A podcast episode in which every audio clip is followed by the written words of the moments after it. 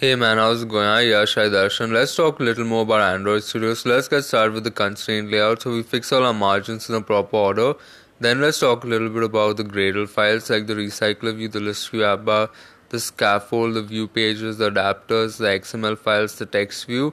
So then you can sync your repositories and get started with the uh, main KT or Kotlin and the Java files and link it with the design layout of the XML files and the uh, so let's talk a little bit about uh, connecting the tab view and the scroll view. So there they use values and tabs. Let's talk a little bit about the navigation view and the fragment transaction.